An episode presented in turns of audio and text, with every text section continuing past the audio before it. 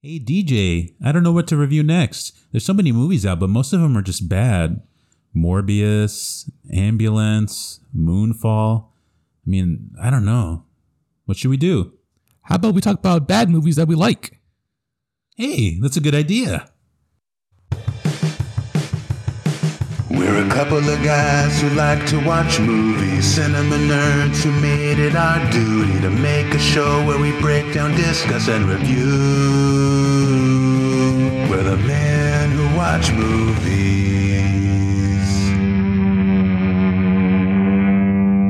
Hello, and welcome to another episode of The Men Who Watch Movies. My name is Alec. And my name's DJ. And today we're going to talk about a great topic, uh, something that I've been wanting to talk about for a while, ever since we did our Batman review. And we were talking about Batman and Robin. I want to talk about movies that were terrible, but that we actually enjoy. Uh, guilty pleasure movies, as they were. Uh, you know, there's so many that I can think of, and we're going to discuss a few of those today. But first, we're going to get into a little movie news. Uh, first off, Bob Odenkirk is going to get a star on the Walk of Fame. What do you think about that?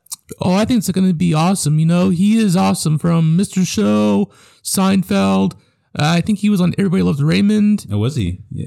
Oh yeah, he was. He had a great career for himself, but he is known as Saul Goodman on Breaking Bad and Better Call Saul. Yeah, definitely a good, definitely a good actor, and of course, like we talked about before, he was on that movie Nobody with Christopher Lloyd. Wonderful. Oh, movie. that was an awesome movie. I give it two thumbs up. definitely, definitely. Uh, so yeah, so he's gonna get a, a star on the Walk of Fame on April 18th, uh, in a few days. So uh, yeah, that's good, good for him.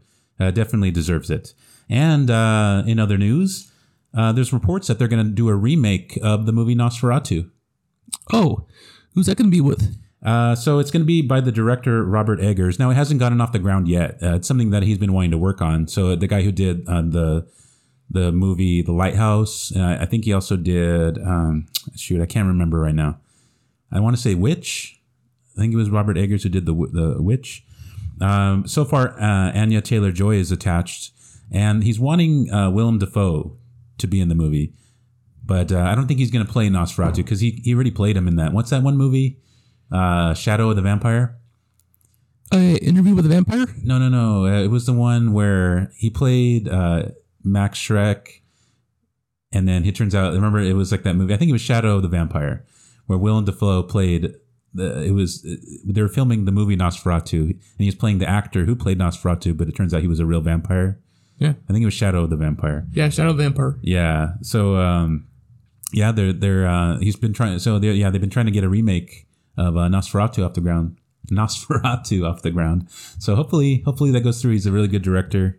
Uh, have you seen any of his movies? Have you seen like The Lighthouse? Not really, but I, I plan to see him soon. Yeah, check it I'm- out. It's it's uh, it's not for everybody, but it's an interesting movie. It's in bla- it's all in black and white. It Has uh, uh, like I said, uh, Willem Dafoe and uh, Robert Pattinson in it. Oh yeah, Batman. Yeah, that's him. Yeah, yeah. so hopefully, hopefully Nosferatu uh, remake gets off the ground. And then uh, they're making a uh, Spirit Halloween movie. You know, like the uh, the Halloween store. Oh yeah, that that's gonna be a good movie. Have you heard about that? Uh, I haven't heard about that, but isn't that like a show, uh, store where they have you know costumes? Are they gonna make it into a movie? Yeah, yeah. It's it's just a weird idea for a movie. Uh, but apparently, it's going to star uh, Rachel Leigh Cook and Christopher Lloyd. Oh, I love Christopher Lloyd. He's so funny. You Yeah. know, twenty one gigawatts. Great Scott! But yeah, so he's going to be in the movie. It's an odd choice for a subject of a movie, but apparently, it's going to be about some kids who they dare each other to spend the night in this uh, Spirit Halloween that pops up, and uh, it's almost like a night at the museum type of thing where like the costumes and stuff come to life. So uh, it sounds like a really bad premise for a movie, but it has Christopher Lloyd in it, so I think I'm going to check it out. you know, I mean, you, you got to right. And then uh, this week in theaters, Sonic 2 debuted with a 71 uh, million dollar haul. Uh, so it's doing pretty good for itself. And it pushed out Morbius in the top spot, uh, which only made 10.2 million in its second weekend.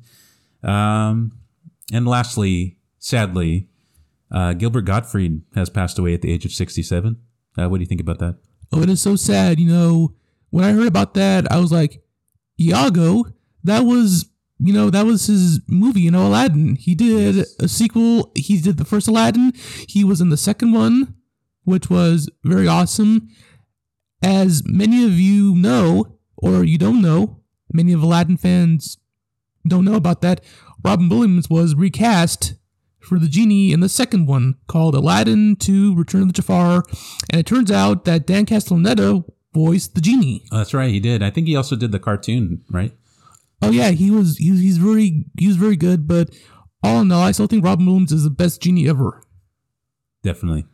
But yeah, sad that uh, Gilbert Gottfried passed away. Uh, definitely a great comedian, and uh, I remember him from uh, other other shows as well. He did a lot of voice acting. I know he was on The Fairly Odd Parents. I think he played the dentist. I can't remember his name. Uh, but I also remember, I don't know if you remember those commercials from the 90s, but he played uh, See More Smoke. He's like that talking smoke detector. Oh, I remember that. I see more smoke coming from that toaster. Oh, and you can't Sorry, forget right. that. Oh, and you can't forget about those Aflac commercials. Oh, yeah, that's right. They eventually replaced him in those commercials because of some joke that he made, but but he would always be the Aflac duck to me. Exactly. He is the best of the best. Rest in peace, good sir. Uh, I'm a fan of your movies. Uh, you know, keep on watching us. Definitely, definitely.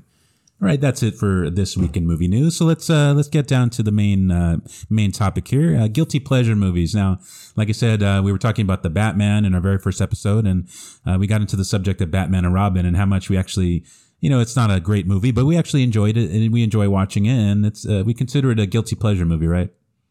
Oh yeah, it's a very good guilty pleasure movie. However, the choice for Batman was kind of a little different, but anyway, not to get into not to get off topic, but actually the reason why they wanted to make a Batman like this was because director Joel Schumacher wanted to, you know, make a, a friendlier Batman. So in theory, uh, they got uh, Val Kilmer to be Batman in a movie called Batman Forever, which is actually the sequel to um, Michael Keaton's almost being Batman in that movie. But when Michael Keaton looked at the look at that script, he thought it was eh, he didn't like it, so he was written out of it. And they got Val Kilmer to play Batman, and then they got George Clooney to play Batman. Uh huh. Uh, yeah, not definitely not good. Oh, was that an earnest impression there? yeah, uh, exactly. Yeah, yeah. I remember uh, watching an interview with Tim Burton about when they were going to make uh, Batman Forever, and uh, he was actually part of the in the talks with Warner Brothers about doing the sequel, and uh, they were they were pretty much trying to talk him out of doing it. They were like, "Yeah, you, don't want to do this movie, right? You want to do smaller smaller pictures." And, and he's like, "I have a feeling you don't want me to do this." And like, "No, no, no, we don't." And that's not what we're saying. But he's like, "Yeah." They pretty much pushed him out um, because there was a big uh, fiasco with the Batman Returns from was it 1992? Actually, it was oh, yes, yes. Batman Returns, 1992. Uh, Batman with Tim Burton Uh, was made in 1989. Everybody's careers were on the line, but it made a lot of Oh, yeah. money. Yeah, so naturally, lot of money. Yeah, naturally, Batman Returns was set to be a big movie, but there was a big issue because they they were marketing Batman Returns through McDonald's and, and like Happy Meal toys, and a lot of parents were upset because uh, the movie was it wasn't exactly aimed towards kids. I mean, you have like Danny DeVito biting people's noses off, and you have Catwoman in a skin tight suit, and a lot of violence and stuff like that. Uh, Batman was like burning people alive and stuff. So parents were upset, and there was this big, uh, big fiasco with the movie, and so that's why they wanted to. Warner Brothers wanted to make Batman um, and Batman Forever and Batman and Robin aimed towards kids, which you know it totally backfired because those movies were awful. But you know we we enjoy watching those movies uh, regardless. There's some bit of charm to them. Um, I think Batman, of course, Batman uh, Forever is definitely better than Batman and Robin. Definitely, it is the best. You know, you got Jim Carrey, you got Tommy Lee Jones, who was supposed to be a little different Two Face, but they got him in a rubber latex face. So I guess he's, you know, different Two Face or looks a little different. Yeah. Uh, I got to say, Tommy Lee Jones' performance in that, I think it was, yeah, I would never thought I would say uh, he did a worse job at acting at Jim Carrey, but I think, I don't know, this, he was, I think Jim Carrey, at least he knew what he was playing and he, he knew how over the top to go. But uh, I think Tommy Lee Jones just pushed it a little too far and it was just a little bit cringeworthy. Uh, but nonetheless, uh, I think uh, Val Kilmer was definitely excellent in that movie, and it just uh, you know sometimes uh, the visuals were a little over the top as well, but I think it was a little fun, and I mean it kind of it kind of uh, went well with like the kind of vibe that they were going with. I guess. What do you think? Oh, I thought it was really awesome. You know, the special effects were awesome. It was campy. It was funny. Uh, all in all, I give it a, know, I give it a high rental. You know, if you want to see this movie, I give it a high rental. But I have it on DVD, so I'm gonna watch the stuffing out of it. You know, I'm gonna watch it. Uh, and then of course we have Batman and Robin. Uh, oh yeah, yeah, yeah. It's uh, yeah, definitely, definitely the worst out of all of the Batman movies. Even even the uh, Adam West uh, Batman movie. You know, typically it's not it's not looked at as a good uh, time in Batman's history, but it's a classic. And you, uh, I think compared to the two, I would definitely, in quality terms, I would choose the Adam West one over it. But Batman and Robin is just fun to watch because it's so cringy. Um, I mean, you got to love uh, Arnold Schwarzenegger. He just hamming it up on screen. oh, the ice puns. Oh yeah, What killed the dinosaurs? The ice age. Age. Love it. I just love every moment of it. I mean, it's just it's just the weirdest like action sequences. Um, like like what was the deal with that suit that he had with the butterfly wings? That was just crazy. Oh yeah, it was supposed to be like from the comic books. I'm not sure, but that was like really, really campy. So I am not sure about that stuff. So uh, I heard they paid uh, Arnold Schwarzenegger like you know, like millions of dollars to do ice puns. So I believe that that was worth it for him. Oh yeah, and it's it's funny because like he uh, a lot of the times it's just a stunt double that was uh that was used for uh, Mr. I almost said Mr. T, uh, Mr. Uh, Freeze. Uh, it wasn't even Arnold fighting in that suit for most of the time. It was. Yeah, I remember Chris O'Donnell saying that he was rarely on set with uh, um, Arnold Schwarzenegger because all the fight sequences it was just a stunt double because that that suit was so heavy, and uh, he, I guess he didn't. I mean, it was hard for him to fight in it, and so uh, it was just yeah, it was just a guy in a suit. Um, but yeah, I mean, it, it's it definitely it's it's it's a bit hard to watch, but it's good to it's a it's a great laugh. Um, what what do you say is your favorite part of that movie? Oh, I just like the comical stuff. You know, I mean, it has its moments and stuff like that. It has its comical needs. The part I like is, you know, Bane's transformation. I thought it was, you know, a little different, but, you know, they resurrected the new Batman series, which I'm going to talk about later. Anyway, it was like, um, God, they got that wrestler with the, he's, he's very muscular and whatnot. And it's like, oh, and stuff like that. And, oh, yeah, he passed away. So, uh, um, you know, we'll miss you, sir. And, you know, I mean, great performance, but it was a little different than when we expected. But I am sure that they kept it to the comic book needs. But all in all, it was, um, if you were going to see this movie, you would give it a high rental. Yeah, yeah. It's like I said, it's just one of those good those movies to uh, that give you a good laugh. I mean, uh, it's just so outlandish. I mean, I love. Uh, I also love the the whole Mister Freeze uh, like uh, secret lair. You know, because the whole thing in the story is that he's he's trying to uh, save his wife from this disease called McGregor syndrome, and so he has her like frozen in this uh, kind of like ice containment unit kind of thing, right, to slow down her her symptoms. And he was trying to find a cure, and he, I think he ended up falling in like a vat of like liquid nitrogen or something, and then it made it so that he can't live outside of temperatures like below zero or something, or above zero or something like that, right?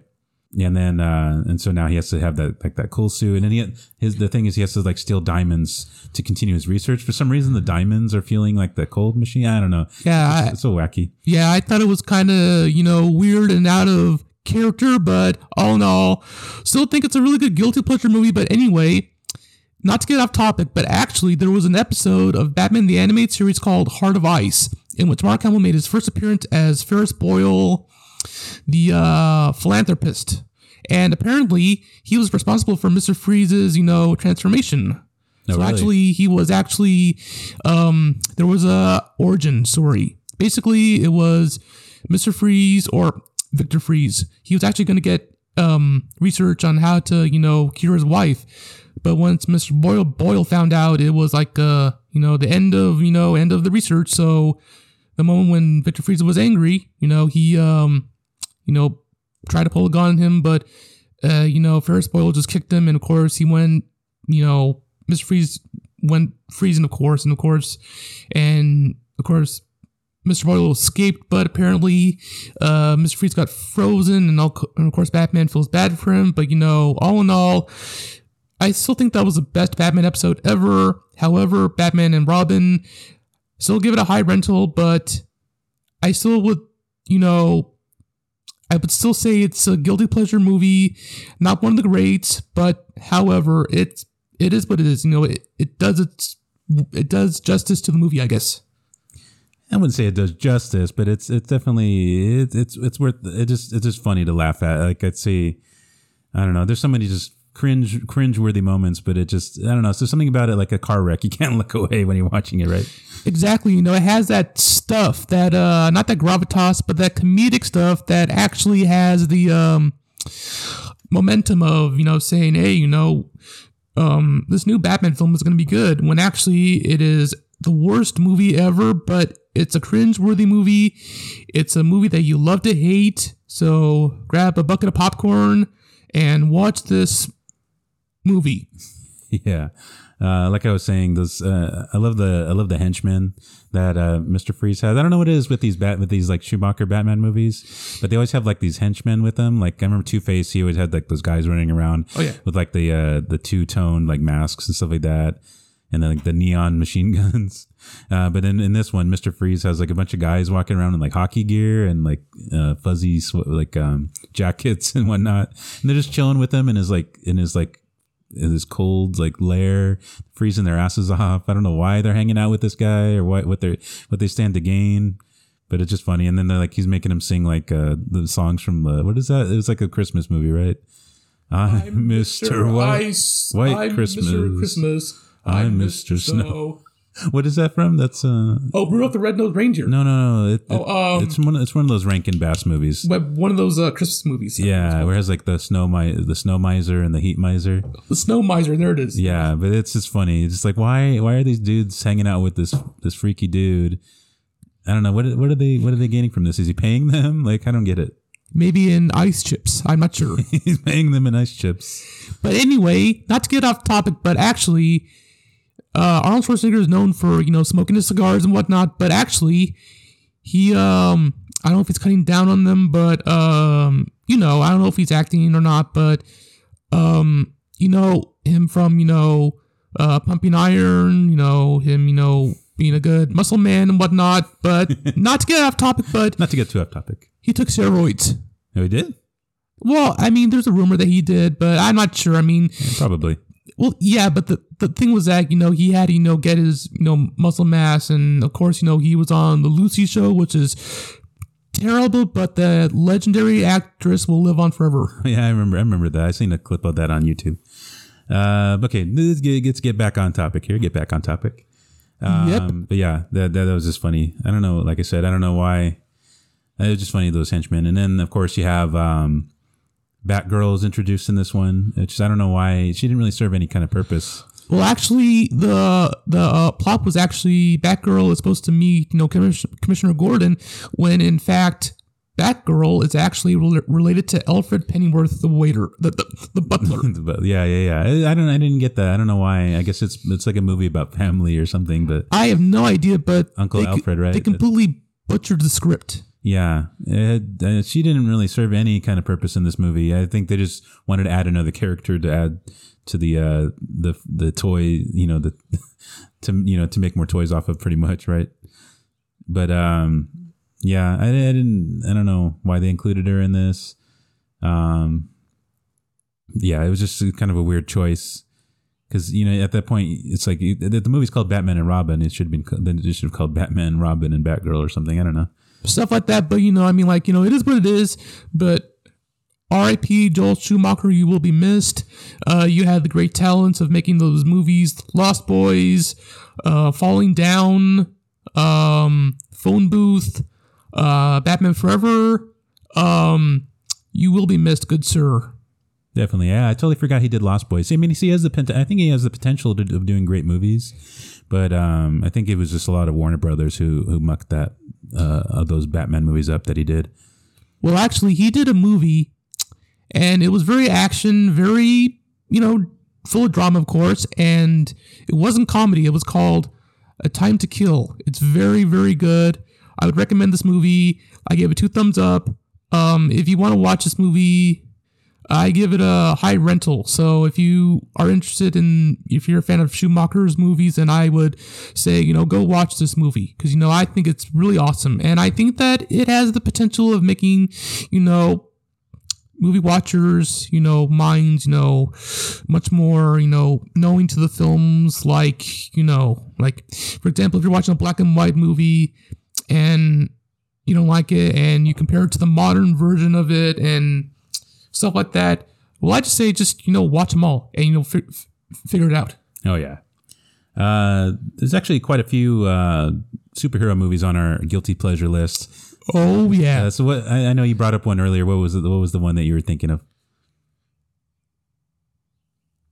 oh, do you mean Kazam with the great thespian Shaquille O'Neal?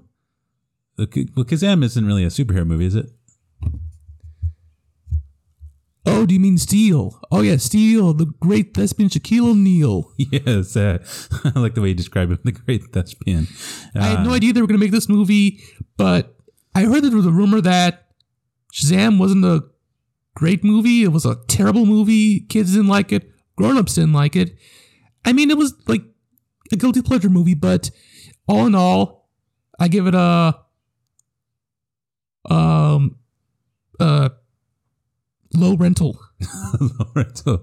Uh, I think it's it. Even though it's a bad movie, it's like I don't know. It's uh, again, it's one of those movies that it's just fun to put on. You don't have to think about it. You can watch it, and then there's a lot of a lot of funny moments in there. Uh, yeah. So Steel—he's a character from DC, and basically, I think I think in the comic books, he he came about after the death of Superman, right? Exactly. I think it was, I think it was the comic book was made in 1992.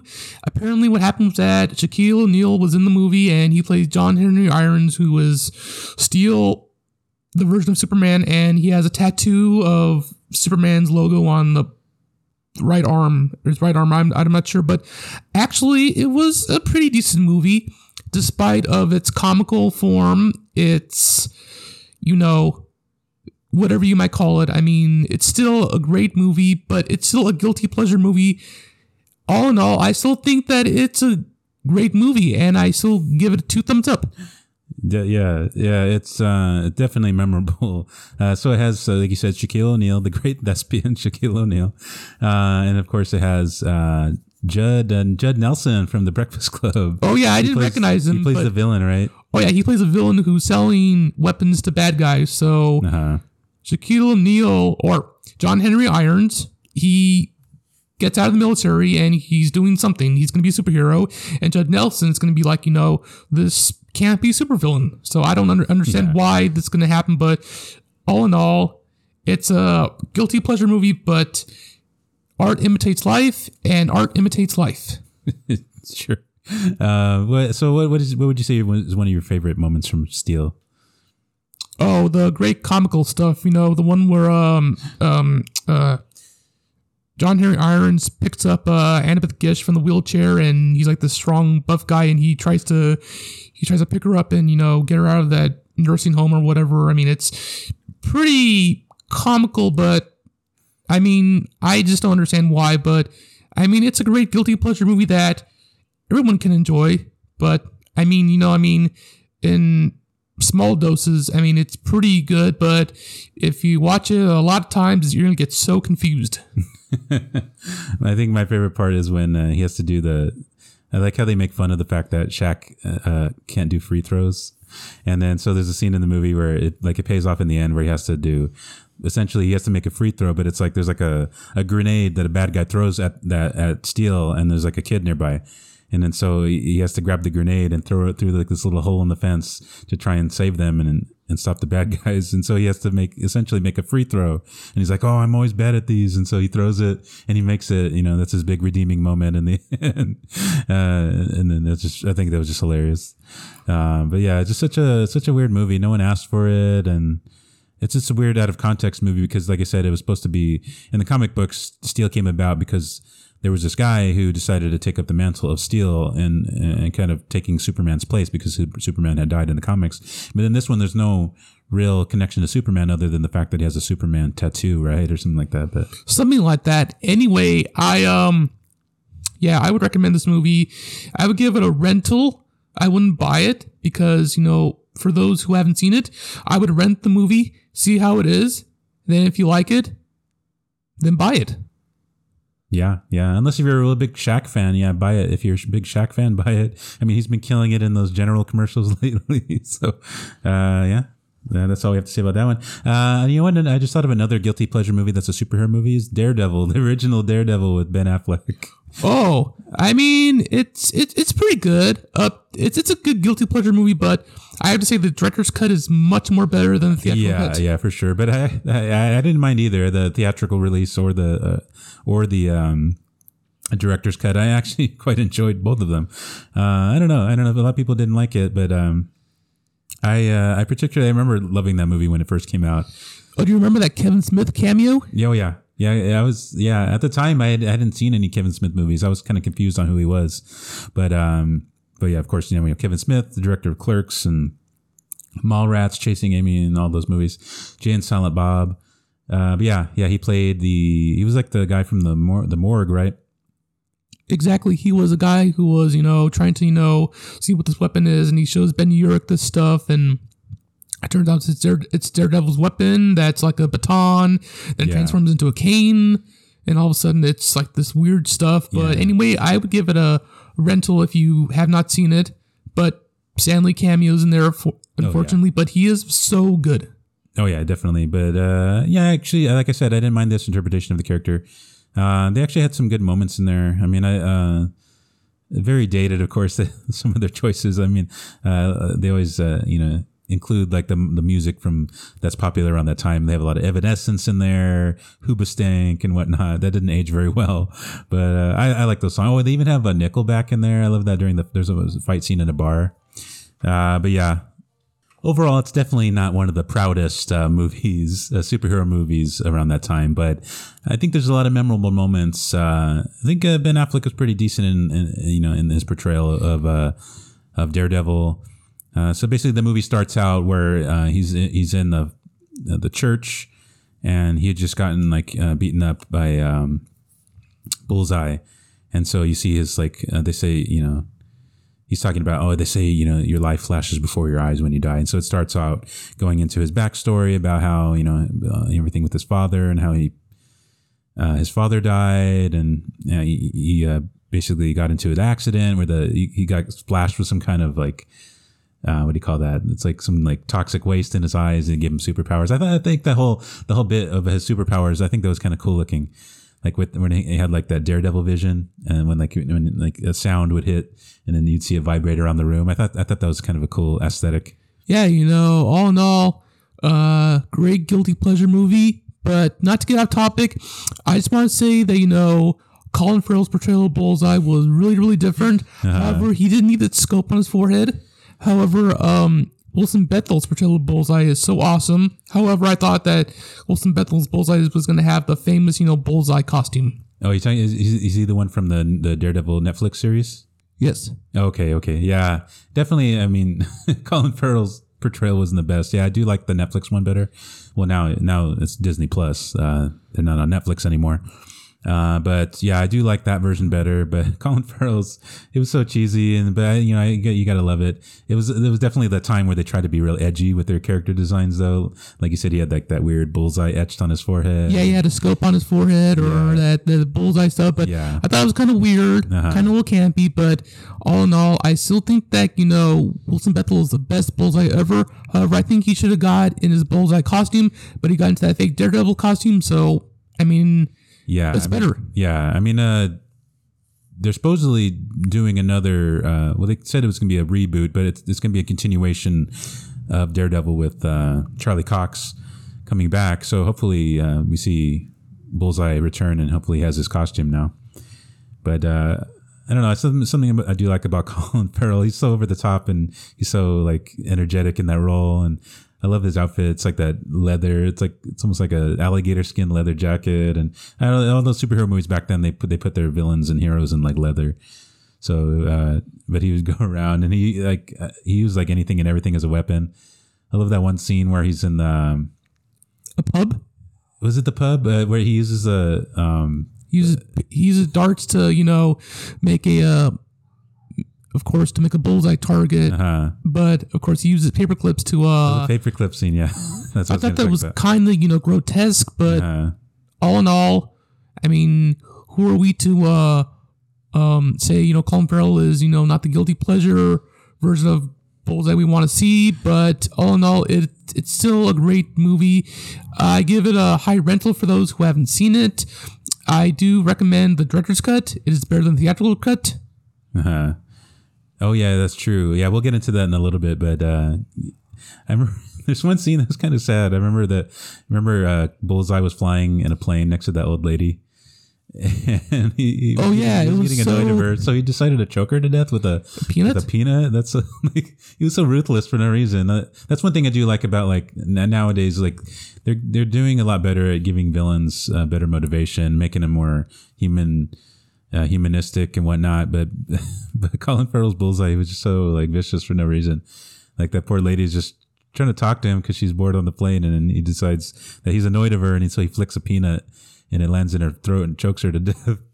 And then the the the the uh, flight attendant's like, "Oh, you know, she's sleeping. Can I get you anything else?" He's like, "More peanuts, please." I mean, all in all, you know, it's comical, it's funny, it has its wit, but all in all, I still think Daredevil. I still, I still think Ben Affleck's Daredevil is, you know, one of those guilty pleasure movies I used to see with a bucket of popcorn and just and just and just take him with a grain of salt. You know, I'm just, you know, Yeah. like you know, I'm saying, you know, I mean, I'm not hating this movie. I actually think it was pretty good. Yeah, there's there's some a lot of good mo- uh, moments in there. I think uh, I like his story arc too because he I feel like he doesn't really start out as the hero that Daredevil should be. He starts out a lot darker. Like he he's still finding his way as Daredevil because he has a lot of anger in him about what happened about his dad. He's and then the whole thing about it, the whole thing about this. He's trying to f- uh, figure out still what happened to his father. He doesn't know who killed his dad, and later on, uh, you end up finding that it's Wilson Fisk who killed who killed his dad, uh, Jack the Devil Murdock. Uh, and so he ends up getting revenge on him in the end. Of course, he's played by um, The great thespian MCD, also known as Michael Clarke Duncan. yes, yeah, the great Michael Clarke Duncan. Uh, I think he did an excellent job at the role. I mean, I do love Vincent D'Onofrio, but I feel like if anyone else uh, played him, if anyone else that could play a great Kingpin, it was Michael Clarke Duncan. I think he did a great job. Oh yeah, uh, hands down. You know, he's one of the best ones ever. You know, not too. You know, he wasn't comical. He was very. You know, on the on the tip of the iceberg. He was like the. He he was like you know muscular, very you know athletic. I understand why they wanted you know, uh, they wanted him to do this role, but I heard in an interview that actually they wanted him to stand on the box and they wanted him to put more muscle on. I mean, I think he looked perfectly fine, and I love that that fight scene at the end where uh, where Dare, Daredevil finally meets up with Kingpin, and he just beats the shit out of Daredevil. Yeah, I mean, was it is a ruthless, you Yeah. Uh-huh. know, battle royale fight. Not to get too up topic, but it was a fight that was really memorable. But Uh-huh. all in all, I still think that you know the movie Daredevil in two thousand three was, you know, it had its moments, it had its you know wits, it had its you know stuff about it. But all in all, uh, I give this movie you know a high rental for those who haven't seen it. Oh yeah, yeah. But see the director's cut; it is awesome. Yeah, exactly. There's a lot of great stuff missing out of the out of the theatrical cut, and there's some stupid stuff they added. I know um, they added like this whole like love making scene between uh, Jennifer Garner plays uh, Elektra Natchios in this movie, and they added like a scene where they're having sex, and it was just it was just not needed, uh, and it was just pointless. And then that wasn't even in the director's cut. Um, and then they cut out some great scenes, like that whole fight with uh, Kingpin, like I was just talking about. they chopped it up because they, at, at the point like people thought, oh, you know, he already had a big fight with um, Bullseye. They're not going to want to see him fight and do another big fight with Kingpin. But that was like the cherry on top of the movie. Like I love how you know Kingpin just beats the shit out of Daredevil, and Daredevil finds a way to defeat him eventually. But that scene's so brutal. Like he just picking him up, throwing him on the roof, and slamming him. And Daredevil tries to get his uh, grappling uh, like baton and and hit him with it, but then Kingpin grabs it and throws him around the room. It was just excellent. And finally, Daredevil he he ends up uh, hitting like the sprinkler system, right? And uh, he's able to see because he the rain uh, the rain drops are like hitting in the room, and he's able to kind of get like this sonar view of the room. And he like uh, goes in behind him and from behind his legs, and he breaks his kneecaps. But that was just such a great fight scene, and I feel like they they chopped that down so much in the theatrical cut, and that, and then the uh, director's cut uh, had so much more of that scene. It was, was great. Yeah, it actually, you know, the director's cut was so much brutal, violent. It had all that stuff, you know, you want to see. Because, you know, in the theatrical cut, theatrical cut, it was so different. But in the director's cut, they wanted to make it more edgier, more violent, more gruesome, more brutal, stuff like that. More um, Tarantino-ish, if I might say that correctly. I mean, it is sort of like it because, you know, movies like that are bloody and stuff like that. Like, uh, you know, Tarantino. You know, I heard he's going to make 10 movies. I am not sure about that. There was a rumor about it. We'll have to see if he's going to make more movies because I am a fan, a diehard fan. No pun intended to Bruce Willis, but I am a fan of Tarantino. Yeah. Uh, not to get too off topic, but uh, yeah, I heard that he's gonna. I heard that like there's a certain amount of movies that he's gonna make, and I think he, I think this if he does another, another movie, it's gonna be his like last one, and then he's gonna stop or so, something like that. Uh, but we'll see, we'll see. Not to get too off topic though. Uh, but yeah, that definitely I love that movie, and then of course uh, I think I mentioned might have mentioned it before. Jon Favreau plays Foggy Nelson. Uh, oh yeah, he is so awesome. I think he has the great, you know, he has a the great comedic role. He uh, lost a lot of weight. If I'm not, if I remember correctly, he lost a lot of weight when he was younger. But I remember in the first two Ironmans, one and two, he lost weight, or actually it was one, two, and three, he lost weight. But Spider-Man: Homecoming, he supposedly gained weight. I'm not sure about that, but I I don't know if it's rumored or not. But I I, I have no idea. uh, I mean, it's pretty apparent that he he fluctuated in weight, but it happens to everybody. but uh, another thing about that director's cut is that I think uh, one great thing that got cut out was that whole scene with uh, or that whole story arc with um, Coolio. Oh yeah, that great story arc with Coolio. Yes, I remember that. He was he was so funny. You know, I heard his rap album. It is so fantastic. I hope Coolio does more albums. Uh, God bless you, sir, for those rap albums, and keep on rapping, Coolio. yes, but uh, I think it's a neat little story because uh, you had. Um, I think it showed like the humanity that uh, Matt Murdock has for his clients, and uh, you know his love of of doing uh, you know these law cases that, that are seemingly impossible. Because like you get Coolio, he was he was accused of murder, and then he had everything against him. You know, he was found with like the murder weapon and stuff like that. But it turns out that you know he didn't do it, and he was he was basically wrongly accused. Uh, and so he basically fought tooth and nail to get him off the hook, and he was successful in the end. And it just showed, you know, the compassion that Matt Murdock has, and you know, the dedication to you know to law. And I think it was a great little story. But uh, yeah, yeah, no, not so bad of a movie. Like uh, it gets a lot of flack, and I mean, there's of course there's a lot of cringeworthy scenes, like that one fight between uh, Jennifer Garner and Ben Affleck in the park. That was that was terrible. Yeah, it was pretty terrible, but all in all, I thought it was, you know, um, very, very different. However, I just think, you know, Daredevil and Elektra should not fight in the park because there are kids around and they might get the wrong impression. I mean, what was going on? I mean, like, I have no idea what was going on, but I'm glad that Stan Lee made a cameo in one of the in one of the scenes in Daredevil. I'm glad. Uh, may he rest in peace. He is the best legendary uh, comic book artist. Uh, he has great ideas. However, for those who have not seen Stan Lee movies, he was actually he did a few cameos in The Big Bang Theory. For those who haven't watched it, That's right. Yeah, yeah. King of cameos, right? yep, He was also in uh Trial of the Incredible Hulk, where he played one of the jurors. Actually, right, yeah. he was young back then. He was like 23, No, I don't think he was that young. 30. I don't, I don't know.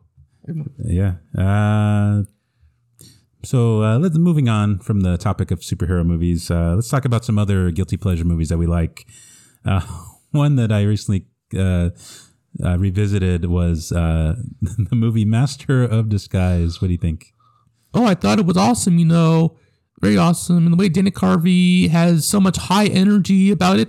Actually, I heard about that he went to the doctor for some surgery and whatnot. And I heard that Adam Sandler said, Hey, Dana, you want to make a movie? And it's like, he said, you know, I I, I want to make a movie. Yeah, it's very fun. And, and, and of course, Adam Sandler gave him carte blanche and whatnot. And he's like, you know, I'm getting, you know, funny in this role, of course. And he plays all these disguises like, uh, uh, Al Pacino or Mis- Mr. Peru. Hooah! yeah i mean yeah definitely it's uh it's not it's not not technically a good movie but i just love like you said i love his high energy. I love his impressions and it even though it's it's very cringy it's it's it's just fun to watch. You, you, you gotta you gotta watch that movie. So it's basically about this guy right? And then he comes from a long line of of uh, people of uh like a family who's experts like expertise is to disguise Oh yeah, that is like so fantastic. You know, he is actually um he comes from a family of disguises who disguise himself as disguisers or something like that. But there was one scene in the beginning of the movie where his dad dresses up like Bo Derek, oh, and Oh, I'm yeah. like, okay, it's it made it it made it, it's a good icebreaker. But you know, moving on, I believe that there was a scene in the movie. I believe it was a deleted scene. I have no idea what happened, but there was a scene, or actually, it was in the film where Dana Carvey dresses up as Captain America, or Oh, yeah, yeah. or as known as Capitan America. Oh yeah, I remember that. That was a, that was a deleted scene. I remember seeing that, but yeah, that that was such an odd scene. But uh, so basically, the movie is about a guy uh, named Pistachio Disguisey, right, played by Dana Carvey. Exactly, you know, he has that voice. You know, I'm going to be a master of disguise. I'm going to be a master of disguise. Enough. I'm going to be. But uh, so yeah, so his family comes from a long line of disguises who their expertise is is basically changing their appearance and. And uh, so I think uh, so. The story is like right. His, his dad gets involved with this guy, played by uh, Brent, Brent Spiner. Brent Spiner. Data actually. Eh, it's Trek. uh it's uh um uh God, I forget his name, but uh it's uh some bad guy name. So Yeah, but he like he's doing some kind of like smuggling ring, right? yes, And so and like, Kevin Kevin Nealon has a cameo in there. Oh, that's right. Yeah, yeah, yeah. Um, yeah, he's part of like that Adam Sandler crew. yeah, he's like so funny. I um, you know, there was a a chef who said like you know cherry pie, and it turns out it was Pistachio disguised. He disguised himself as a cherry pie. he was spitting cherries on the bad guys. They were going in the pool. They were. I have no idea what was going on. Slapstick comedy. I love this movie. I give it two thumbs up.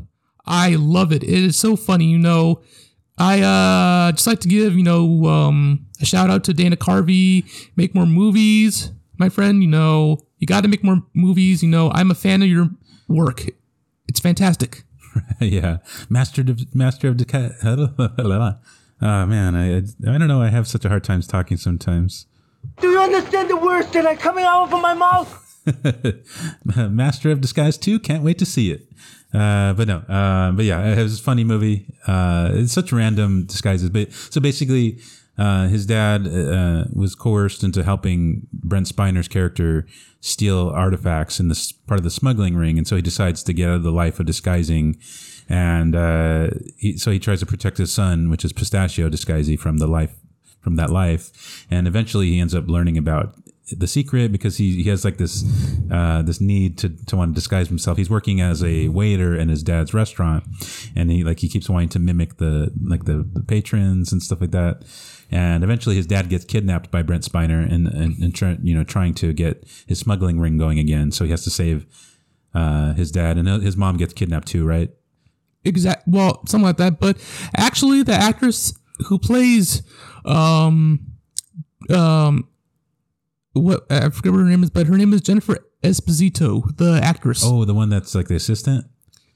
That ends up- Exactly, the one he ends up marrying, right? Yeah, actually, that's Barney's mom in the movie. So it's like uh, he, she's like so fantastic. So Uh, but then, Um, there- who's the actress that plays uh, Pistachio's mom? She's the one from like uh, Ferris Bueller, right? Edie McClurg. Yeah, yeah, yeah, yeah, yeah. She's funny though. But um, yeah. So so Pistachio's parents get kidnapped, and then uh, and so he has to go save him. So he, I don't know. This, it's just funny because he, you know, he gets trained by his grandpa to be the, uh, the new master of disguise, and so he has to go underneath all these different aliases, and it's just funny. Like it's just a, it's an excuse basically for uh, Dana Carvey to do all these impressions, and it, he does all the classics. Of course, like you said, he did Al Pacino. That was a funny one. I love that scene where he's at the he's at some kind of like event, right? And he's talking about getting like I forget. They're talking about food or something. He's like, Oh, Devlin Bowman. That's Brent Spiner's oh, character. yeah, yeah, yeah, Devlin Bowman's, you know, uh, house for he has a potluck or whatever, and he's like, you know, um, he's in this, you know, monta- he he's in this, you know, um, low voice of of Al Pacino, and he's like, you know, do you have a little wiener and some tiny nuts? yeah, a little winner and some tiny nuts. Because he's talking about food. He's talking about like the little um the cocktail weenies. yeah, he was talking about the cocktail weenies. He talked about the little peanuts. It's like really out then- there, yeah, but and then- you know, it's good. And I think eventually they figure out it's him, right? And they start chasing him, and then and then he disguises himself uh, as as Quint from Jaws, Yeah. and he's in the boat. Sometimes a dark hair guy goes into the water. Sometimes he doesn't come out. Sometimes it looks like doll's eyes. Uh, but then uh, it's funny because then like he they figure out it's him because he has I think he still has like the chest hair of Al Pacino or something. Uh, that's funny. And then uh, what other impressions does he do? Uh, he does impressions of uh the snake charmer. Oh, the, yeah, the snake charmer, and then of course I love the one uh, the turtle from the Turtle Club. Turtle, turtle, Am I not turtle enough for the Turtle Club? uh, turtle, turtle. Uh, but there's, there's a rumor going around online that they filmed that scene during a 9/11. So I don't know. It's just uh, it's just a funny image. Well, not you know not funny, but it's just a weird like contrast because imagine uh, they always say like Dana Carvey was on set in his turtle costume watching the the the news when 9/11 was happening. It's just a weird contrast. that actually happened. I had no idea. I think it's just a rumor. I mean, they filmed it around that time, but there's I don't think they actually confirmed that he was on set in the turtle costume. But just it's just a weird juxtaposition. Such a I mean that that, that that's uh um that's kind of weird, but Yeah. I mean I guess something must have happened. I have no idea what happened, but all in all, his disguises are fantastic. I mean, Uh-huh. Yeah. the turtle guy, George Bush. Oh yeah, yeah, that's right. It was like towards the end of the movie when uh, when Brent Spiner's character gets away, and he think he thinks he gets away, Yeah, and then he ends up showing up as George Bush. Uh, I mean, of course, you know, everyone did their George Bush impression back then. yeah, but it was you know Dana Carvey, he do like a backflip Will Ferrell, who does a good Bush impression. Oh yeah, in SNL. But uh, I still think you know Harry Shearer, who's on The Simpsons. He does uh Herman the um, oh yeah, the the, the the guy who sells uh, war antiques.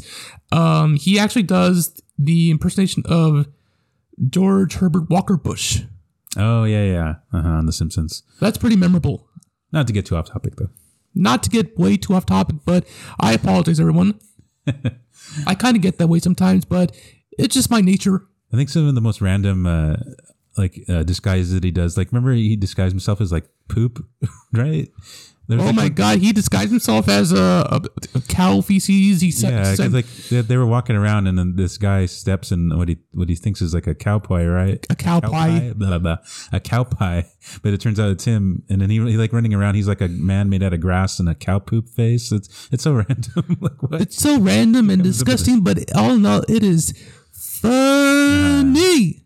yeah, it's just uh, yeah, definitely a good watch uh, if you wanted to see Dana Carvey do his thing. It's just it's just so wacky.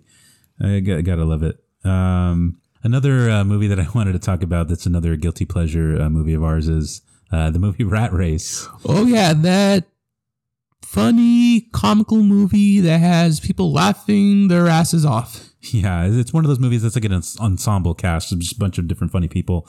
Uh, so uh, it's based off of that movie, the uh, like it's a mad, mad, mad world or whatever. But um, yeah, so it's it's basically about like this this rich guy uh, played by uh, who John Cleese. John Cleese.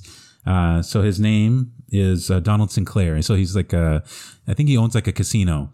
Oh, that's like uh it's pretty cool, you know. I mean, you know, I mean, John Cleese is very good at acting. But not to get too off topic, he was in the Monty Python movies. Yes, yeah, And he was on an episode of Cheaters. yeah. Very, very young back Yeah. then. And so a lot of the people that attend this casino, they're a lot of high rollers and they, they like betting.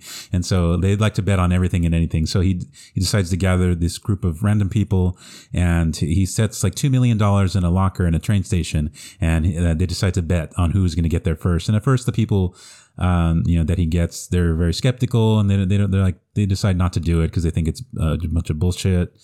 And so they're like, oh, no, we're not going to do this. And, and eventually, uh, the greed sets in and they all slowly start to make their way to, uh, Silver City, New Mexico, where the, uh, train station is at. And, uh, it just a bunch of hilarity ensues and it's just a lot of funny little stories that culminate into the ending. But, uh, uh, so who, who are some of the actors that are in this movie? Brendan Meyer. Breckin Meyer, yeah. So he plays like a lawyer, I believe. Yeah, yeah, I mean, that was before Franklin and Bash. Oh yeah, yeah. Uh huh. And then uh, Amy Smart.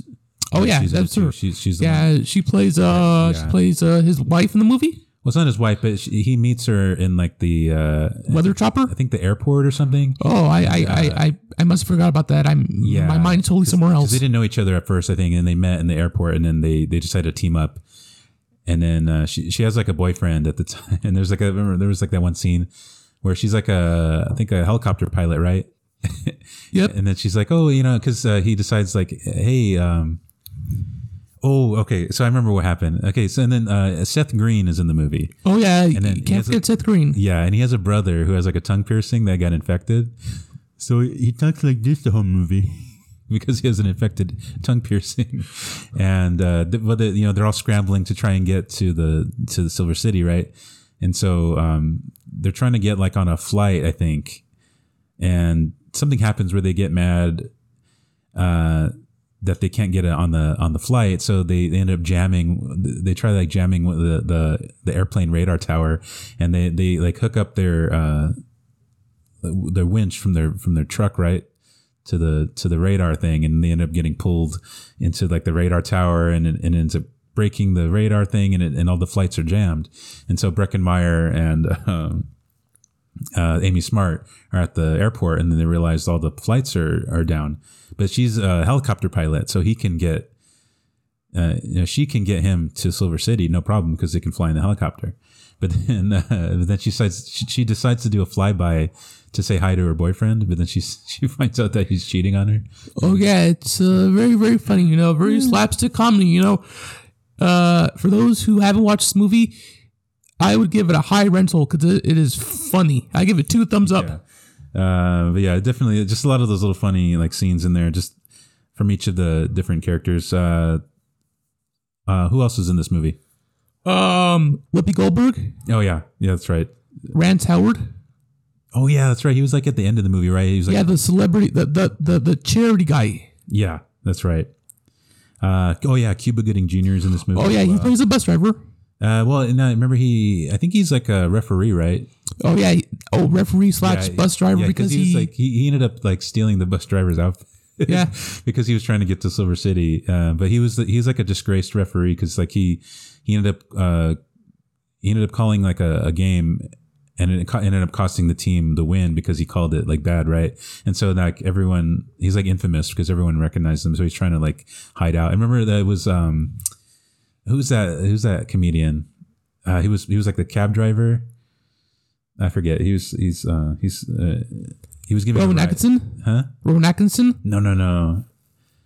I think Paul Rodriguez or something. Paul Rodriguez. I think yeah, that was he, him. he played the cab driver, and then he uh, he he he was upset because he lost a lot of money um, because he called the game poorly, and then he re- he uh, he recognized the Cuba Gooding Jr. and he left him stranded in the desert with just like his underwear. Yeah, that was uh pretty pretty pretty something. yeah, uh, and then uh, yeah, just a lot of funny scenes. Oh, and then of course it has uh, Jon Lovitz. Oh yeah, I can't can't forget that that legendary Jon Lovitz, the one where he's in you know uh, doing a tribute to Phil Hartman. May he rest in may he rest in peace, sir. Yeah, uh, and then hi Kathy Najimy plays his wife. It's just a lot of funny funny people. Very funny. Um, but that's uh, yeah. There's just a lot of a lot of great scenes in there. Uh, one of my favorite scenes is with that uh, the the two brothers, one played by Seth Green, and then his, his brother with the, the, the infected tongue. I like the uh, so they're they're trying to get a uh, so each of them are given a key to get into the locker. Uh, to win the two million dollars, so they figure, oh, let me duplicate the key. That way we can split up, and then we'll have a better chance at winning. So they go to get the key duplicated, and the guy making the duplicate overhears them, and he ends up stealing the key and then trying to get the money for himself. And then they, and they end up getting in a chase with the guy, and then uh, he ends up stealing like a hot air balloon. It's just it's just wacky. And then uh, eventually, like there's like a a cow. That ends up Oh yeah, it's, it's really good. You up. know the ways of that stuff. You know it's very, very, very good. Very, very talented. All I all I can say is that it has a great stellar cast. Very awesome. yeah, but then there's like yeah, there's like a cow that gets caught up in the hot air, but it's just so much of wacky stuff. And they, they eventually they end up getting the key back from him. Uh, and of course, uh, like you said, Whoopi Goldberg's character, I think uh, it's her. She was supposed to be like reuniting with her estranged daughter or something like that. Yeah, something like that. You know, I don't really watch the news that much, but hey, you know, you know, I mean, not not in real life, but in the in the uh, in the movie. Oh, yeah, oh yeah, yeah, yeah. You know, I, I, I don't want to get too off topic because you know we're the men who watch movies, but we're also the men who are very, very busy. But we are happy. To, Yeah. We are happy to talk about this podcast. Oh, yeah. So please listen up. definitely. Uh, but yeah, one of my favorite scenes with them is uh, there's like uh, there's like this one scene where they go to oh they pass they're trying to you know drive to Silver City, and they end up uh, passing by uh, Kathy Bates, who's selling like uh, who, was she selling? She was selling like um, squirrels or something or Something like that. I think she was selling squirrels. I have no idea what happened, but yeah, and then I have no idea. But it, all no, it's a slapstick comedy. Very, very funny. I give it two thumbs up. Uh, for those who haven't seen it, I give it a high rental. uh, but you remember what happens with that in that scene? What happens? Uh, so like she they like they, they don't want to buy like a squirrel from her or something like that so they end up she ends up giving him bad directions and then they ended up down like this path and they end up crashing into this area and then uh, there's like signs on the side of the road said like you should have bought a squirrel and then they end up like getting uh, caught in like a ditch and then there's a bunch of other like cars i guess that, that that lady led down to that ditch. And there's some like skeletons in there. It's like really grim. And then but they end up like uh, getting off uh, into this uh, testing area where there's like a rocket car. And then they try stealing the rocket car to try and get to silver city.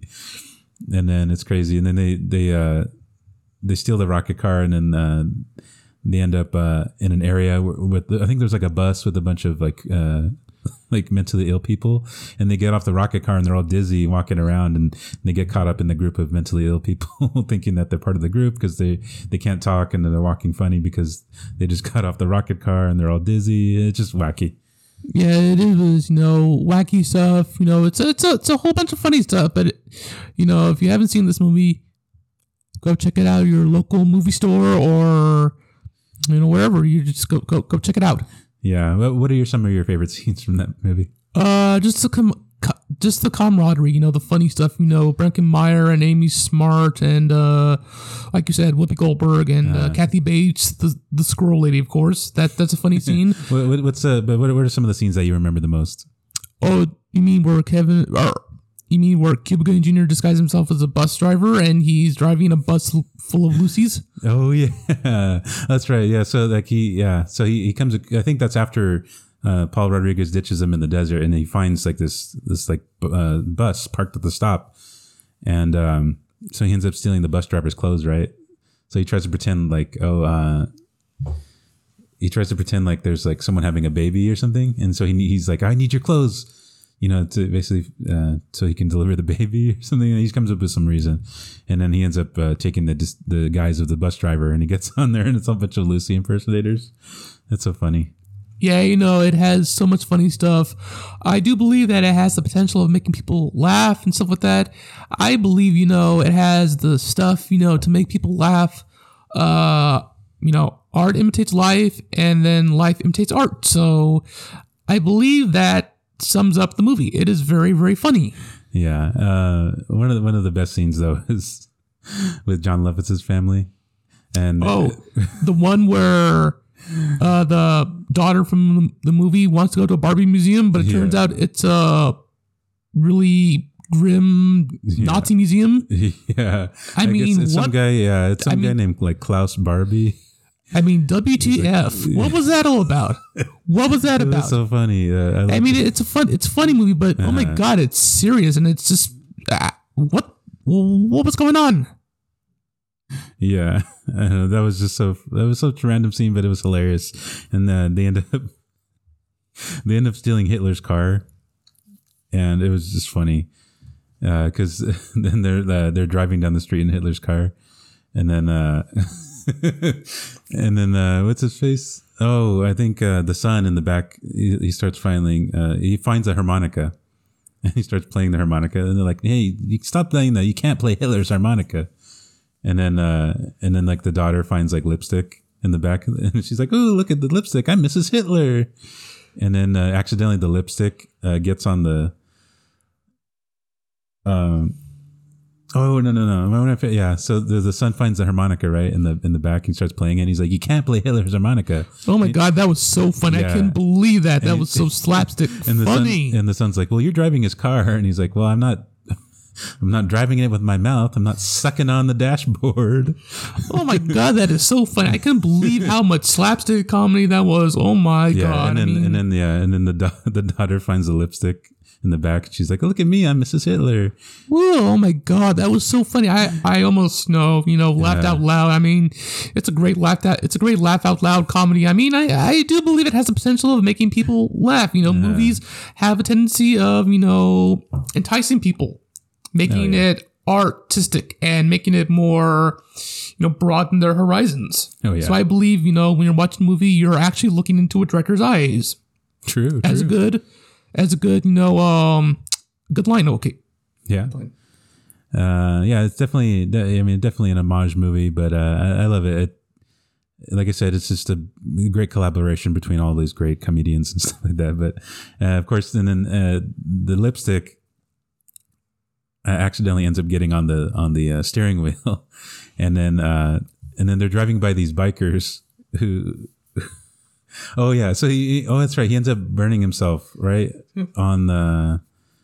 He ends up burning his finger on like the uh, what do you call that? The non-smoking Oh yeah, the, the cigarette lighter. Oh, the And cigarette so he's like holding out his finger, and it, it looks like he's like flipping off the these bike these bikers that are driving by, and he's like, no, no, no, I just burnt my finger, and then and then uh, and then they start uh, they see that he's driving a Hitler car, so they start bashing in the car and whatnot, and then he ends up getting in a crash. And uh, he hits his face on the steering wheel. He gets like the lipstick on his upper lip. It looks like he has like a little Hitler mustache.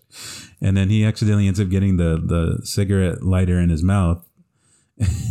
and then it turns out he crashed at a World War II like uh, memorial event, and then so he gets out of Hitler's car, like talking. Uh, his tongue is burned. He's, it sounds like he's talking German, and he has like a little Hitler mustache on, and he's like waving his hands at the podium. He gets up to speak at the podium, trying to explain what happened, but it sounds like he's doing like a Hitler speech. And then one of the uh, one of the World War II veterans fires a gun, gun at him. It's just it's just so wacky. I love it.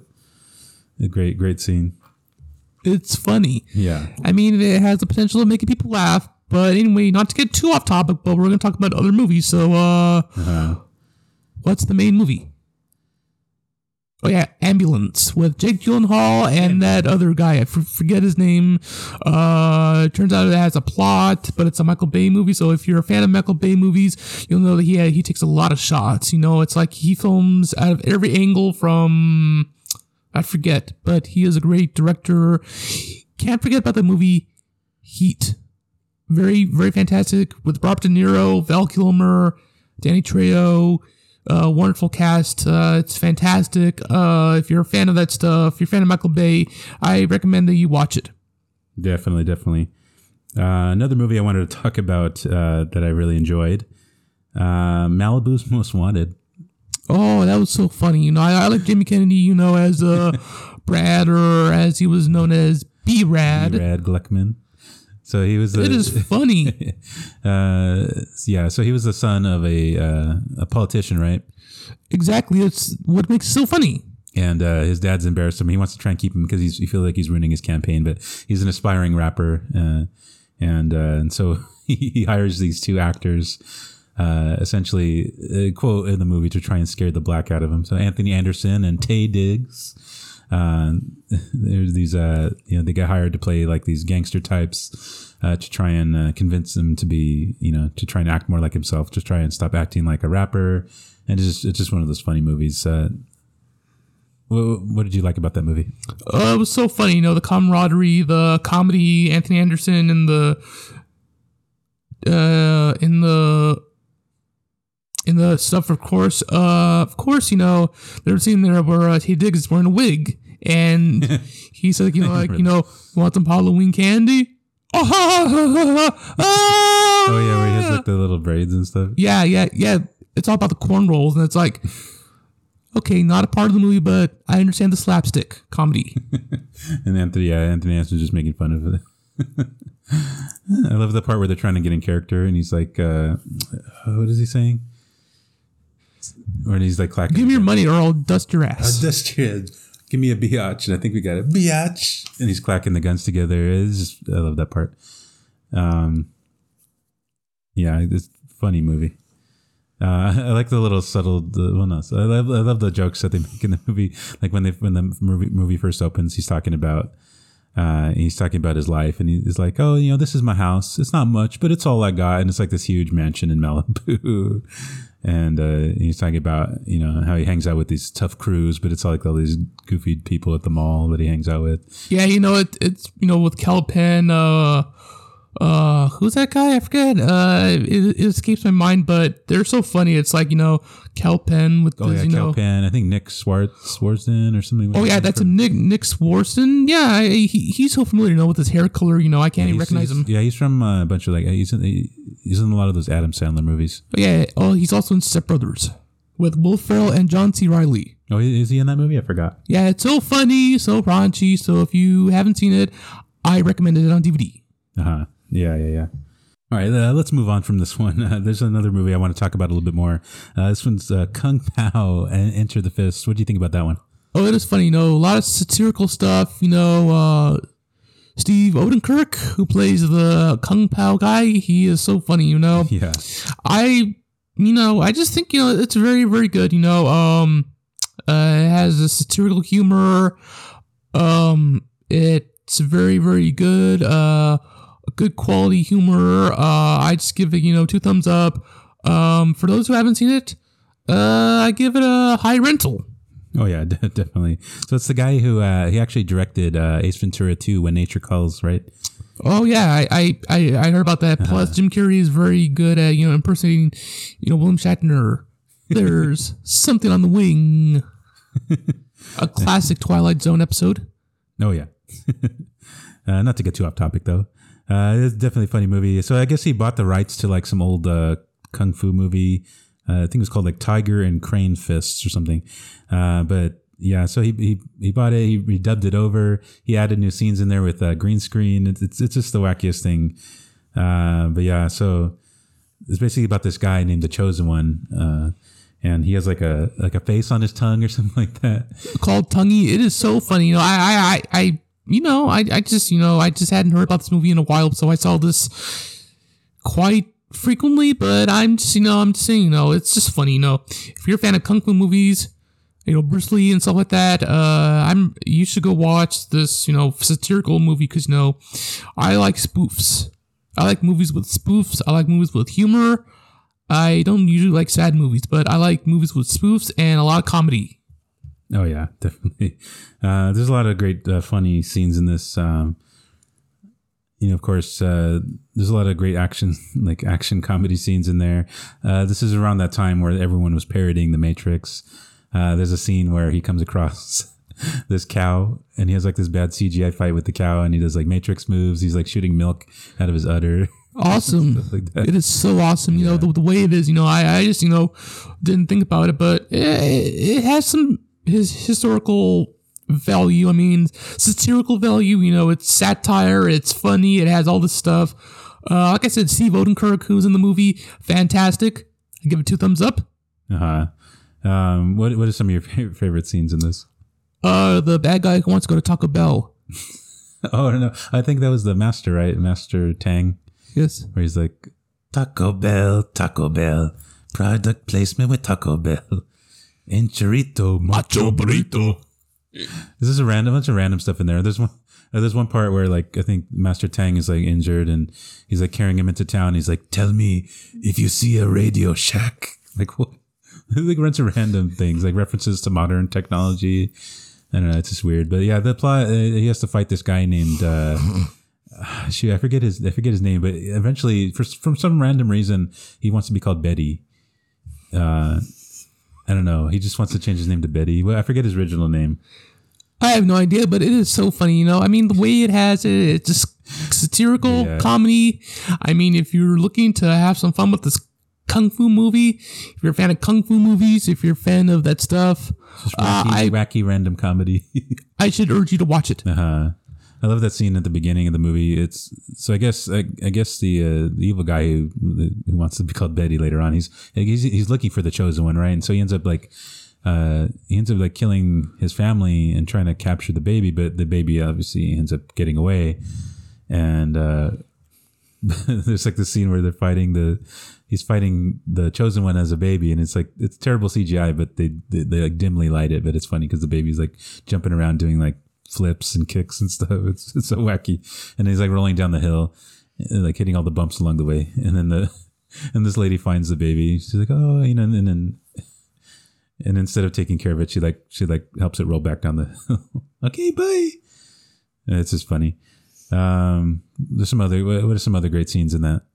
Uh, the fact that you know the guy is doing you know kung fu and you know there's random people that come out. There's like a, I have no idea, but there's like lots of stuff and it's funny. Oh, you know, it's, you know, it's a. I love the scene where uh, they're fighting. Uh, every time like someone fights Betty, he always plays like music. Uh, there's like this guy uh, playing music from a boombox that's dancing in the background, and they're playing like uh, "I Like Big Butts." And then uh, there was "Oh, can't touch this," right? Yep, though that famous MC Hammer, you know, he was popular in the '90s, but you know, I think he's doing something else. But you know, you know, good luck, MC. We're fan of your f- music. yeah, definitely. Eh, Not to get too off topic here, but uh, yeah, definitely a lot of good scenes in there, and it, of course it culminates in this random ending. Uh, there's a scene where uh, they find out who the real enemy is, and it turns out it's like these French aliens, and the only one who can defeat him is Tonguey, and so uh, like it's it's it's like these weird pyramid UFOs that come down from the sky, and he has to unleash his tongue to destroy them. It is just it's just so so wacky and random. yeah, you know, it's all funny, and you know, I mean, there, there, there is a point where they make satirical movies, drama movies, action movies, uh, comedy movies, uh, Tarantino films, which I'm a complete 100% fan of it. But I am just saying, you know, it's awesome. You should go watch it. I mean, it's out on DVD, or you can order it from eBay or Amazon. I mean, I, uh, well, you know what I mean. Just, Oh, yeah. just watch it, please. Definitely. All right. Well, I, I think that uh, that brings us to the end of this episode. Uh, I definitely want to talk talk a little bit more about guilty pleasure movies. I feel like there's an extensive list uh, we haven't even uh, barely scratched the surface of. Uh, so I think we'll we might do another uh, another episode later on down the line of uh, guilty pleasure movies. But you know, we enjoy talking about some of our favorites here today. Uh, so you know, hopefully we can continue this discussion in another time. But uh, for now, my name is Alec. And my name DJ, currently known as the Men Who Watch Movies. Yes, and we hope that you'll join us next time. And until then, keep on, Keep on watching. watching. And anyway, uh, not to get too off topic, but we are gonna have a website that's gonna sell merchandise off of this. You know, Men Who Watch the Men Who Watch Movies. So Definitely. subscribe to the website. Yes, and uh, you can also check us out on Twitter at Men Watch Movies. Uh, why don't you go ahead and uh, leave us some feedback on there? That would be great.